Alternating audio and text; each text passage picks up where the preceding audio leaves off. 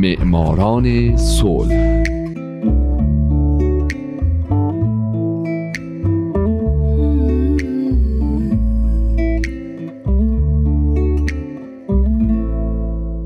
اینجا رادیو پیام دوسته و حالا نوبت می‌رسه به معماران صلح.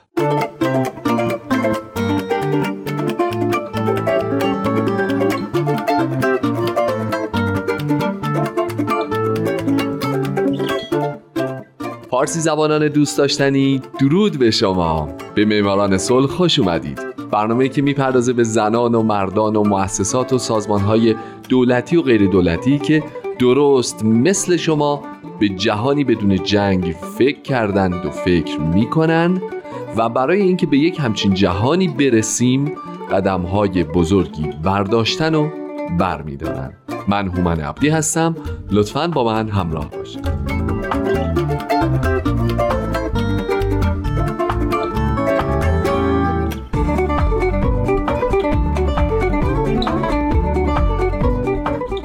این هفته سال 2003 شیرین عبادی قسمت چهارم.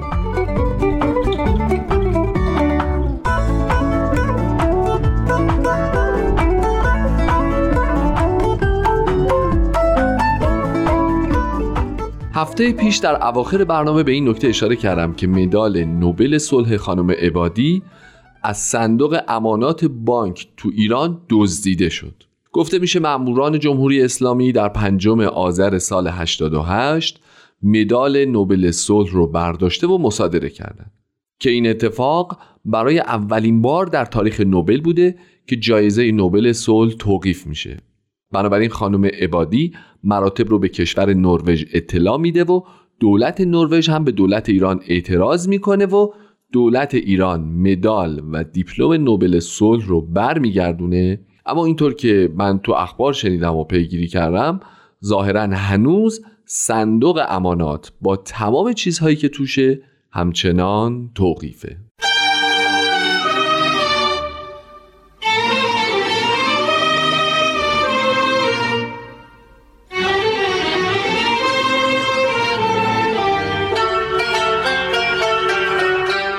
اونایی که فکر می‌کنن این تنها حرکت دولت ایران علیه خانم عبادیه سخت در اشتباهن خانم عبادی در سالهای اخیر بارها و بارها به مرگ تهدید شده حتی تهدید کنندگان به این هم اکتفا نکردن و خونواده خانم عبادی رو هم به مرگ تهدید کردند. مثلا در یکی از نامه های تهدیدآمیزی که به امضای انجمن ضد باهاییت رسیده خطاب به خانم عبادی نوشته شده بود خانم شیرین عبادی به تو گفتیم رفتار غیر اسلامی و منطبق با رفتار بهاییت خود را ترک کن. ولی تو به خوشرقصی برای خارجیان و بهاییان ادامه دادی. دخترت را هم در این راه وارد کردی. او را هم خواهیم کشت که بدانی. توجه کن. یا توی یه تهدید دیگه خطاب به خانم عبادی گفته شده بود سرکار خانم شیرین عبادی بارها به شما تذکر داده شده که مراقب سخنان خود باشید.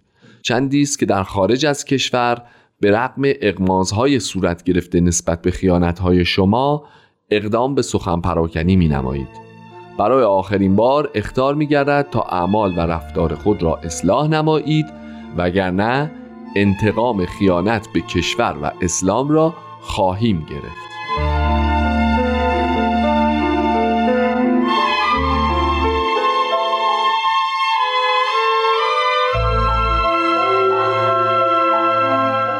اما از نظر من ترسناکترین باری که خانم عبادی برای جون خودش احساس خطر کرده رو ایشون توی یک مصاحبه توضیح داده.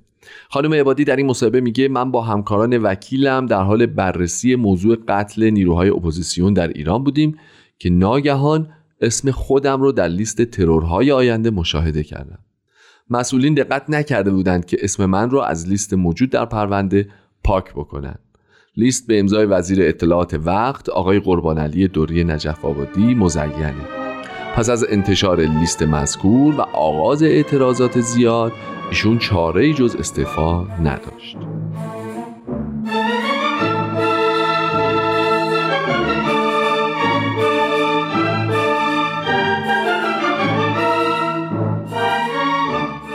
علاوه بر اینهایی که تا حالا گفتم خانم عبادی با انواع و اقسام محدودیت ها و محرومیت ها در ایران روبرو بوده.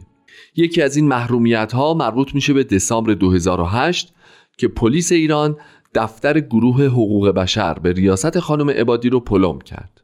یا اینکه در خرداد 89 فیلمی در برنامه تلویزیونی 23 از تلویزیون ایران پخش شد که آقای جواد توسلیان همسر خانم عبادی حرفهای علیه ایشون می‌زنه که بعدها طبق گفته خانم عبادی و دخترشون معلوم شد که آقای توسلیان این صحبت ها رو به خاطر فشارهای شدید نیروهای امنیتی بیان کرده.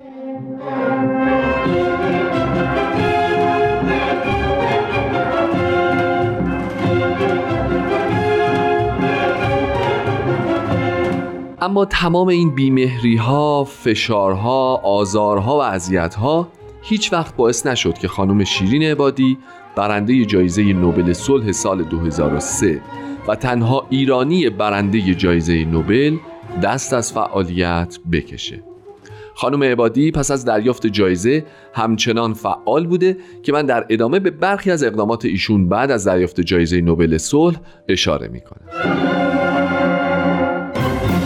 نوامبر 2003 اعلام آمادگی برای پذیرفتن وکالت رسمی خانواده زهرا کازمی عکاس مستقل کانادایی که هنگام اقامت در تهران کشته شد دادگاه در جولای 2004 تشکیل شد شیرین عبادی و تیم وکالتش در اعتراض به اینکه دادگاه شاهدان رو برای ادای شهادت و شنیدن اظهاراتشون نپذیرفت دادگاه رو ترک کردند.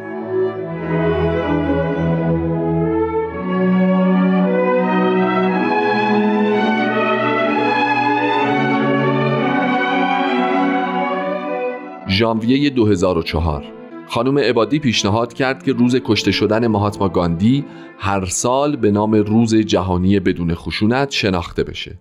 سه سال بعد سونیا گاندی و دزموند توتو این پیشنهاد رو در کنفرانسی در دهلی مطرح کردند. در 15 ژوئن 2007 مجمع عمومی سازمان ملل متحد 2 اکتبر دهم مهر ماه روز تولد مهاتما گاندی رو روز جهانی بدون خشونت نامید.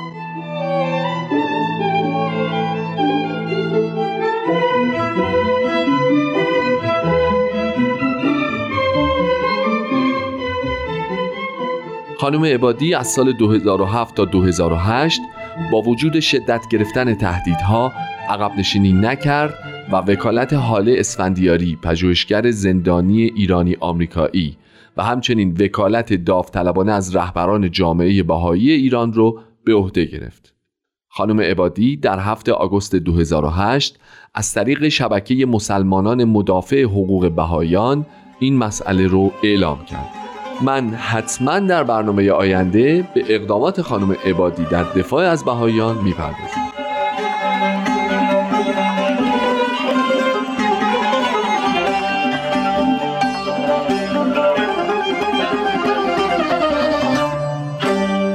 اما یکی از اقدامات بین المللی خانم عبادی تشکیل مؤسسه زنان نوبل که با همراهی پنج نفر دیگه از زنان برنده این جایزه انجام شده. بیتی ویلیامز، مایرید مگوایر، ونگاری ماتای، جودی ویلیامز، روبرتا منچو و بالاخره خانم عبادی به عنوان نماینده های قاره های مختلف مصمم شدن با تشکیل مؤسسه زنان نوبل تجربیات خودشون رو در راه تلاشی متحد برای صلح و عدالت و برابری به کار ببندند. هدف مؤسسه زنان نوبل کمک به اقداماتیه که برای حمایت از حقوق زنان در جهان صورت می‌گیره. اولین کنفرانس این مؤسسه که در سال 2007 تشکیل شد بر روی موضوع زنان، مبارزات و امنیت در خاورمیانه تمرکز داشت. این مؤسسه صلح رو به عنوان تعهدی برای کیفیت و عدالت، جهانی دموکراتیک و آزاد از خشونت‌های فیزیکی، اقتصادی، فرهنگی، سیاسی، مذهبی، جنسی و زیست محیطی و آزاد از تهدیدات دائمی از این نوخشونت ها بر علیه زنان و به طور کلی بر علیه بشریت تعریف می‌کنه